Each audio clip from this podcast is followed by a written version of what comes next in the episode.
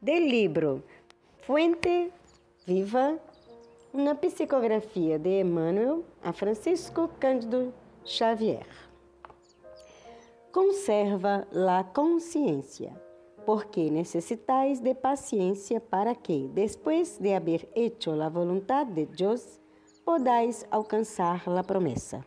Pablo, Hebreus 10.36 Provavelmente estarás reteniendo desde que hace muito tempo a esperança torturada. Desearias que a resposta do mundo a tus anhelos surgisse imediata, estimulando tu coração. No obstante, que paz desfrutarias com o triunfo aparente de tus próprios sonhos, sem resgatar tus débitos que encadenam ao problema e la dificuldade? Como repousar antes la, ante la exigencia del acreedor que nos requiere. ¿Descansará el delincuente ante la justa reparación a la falta cometida? Sabes que el destino materializará tus planes de ventura, que la victoria coronará finalmente tu senda de lucha, pero te reconoces preso ao círculo de ciertas obri el hogar convertido em uma forja de angústia. Las instituições a que sirves, donde sufres la intromisión de la calumnia o el golpe de la crueldad.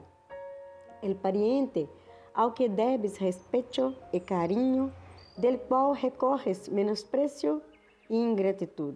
La red de los obstáculos, la conspiración de las sombras, la persecución gratuita, la enfermedad del cuerpo, la imposición del ambiente. Si las pruebas te encarcelan en las rejas constringentes del deber a cumplir, ten paciencia y satisfaz las obrigaciones a las que te enlazaste. No renuncies ao trabalho renovador. Recuerda que a vontade de Deus se expressa cada hora em las circunstâncias que nos rodeiam. Paguemos nuestras cuentas con las sombras para que la luz nos favorezca.